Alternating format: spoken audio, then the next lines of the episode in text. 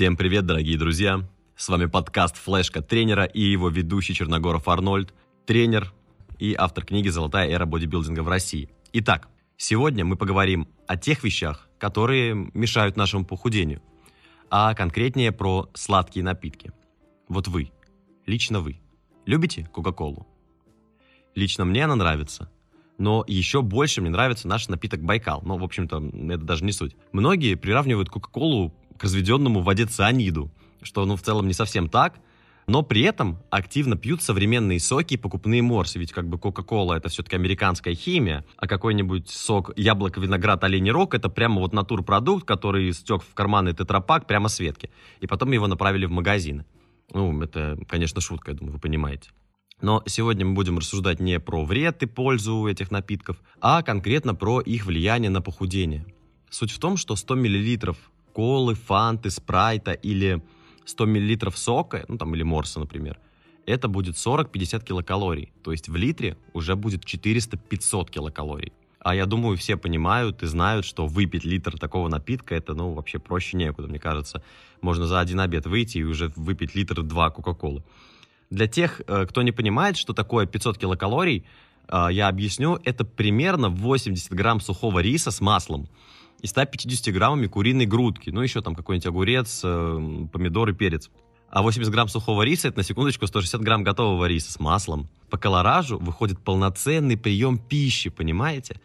Но если сравнить, в Кока-Коле у вас будут все калории из одних сахаров, ни белков, ни жиров, ни витаминов, ни клетчатки. А во втором случае у вас целый, полноцен, целый полноценный обед которым будет и клетчатка, и белок, и жиры, и после которого вы будете чувствовать себя хорошо. А после Кока-Колы, когда вы выпиваете полтора литра колы, вы обычно лежите колом. Ну, во всяком случае, я. То есть банально, если вы взрослый мужчина, женщина и кушаете три раза в день, а за день еще выпиваете литр там другой газировки, а на работе еще и подкидываете пару кружек чая, кофе с сахаром, то вы перебираете, скорее всего, необходимый объем калорий, чтобы не просто оставаться в нормальном весе, а еще набирать.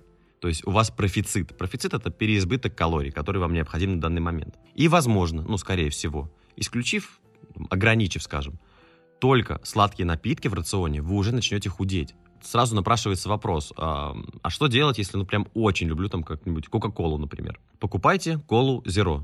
В ней реально нет калорий. И сразу вопрос, а как так, как нет калорий? Объясняю.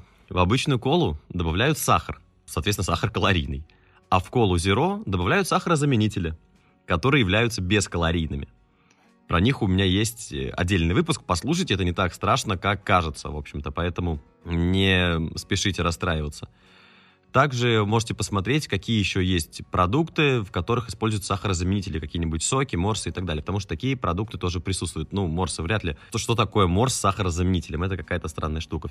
А, соответственно, если вы заметили, заметили или замечаете за собой, что много выпиваете таких напитков и набираете вес или, скажем, не худеете и не понимаете, в чем причина, то попробуйте их ограничить. Если очень любите, например, можете выпивать стаканчик сока, например, с утра. Ну, вот я, например, пью стакан сока с утра, понимаю, что это, может, не очень полезно и так далее, но ну, почему мы должны себе в чем-то очень сильно отказывать, да, если это что-то можно употреблять в меру.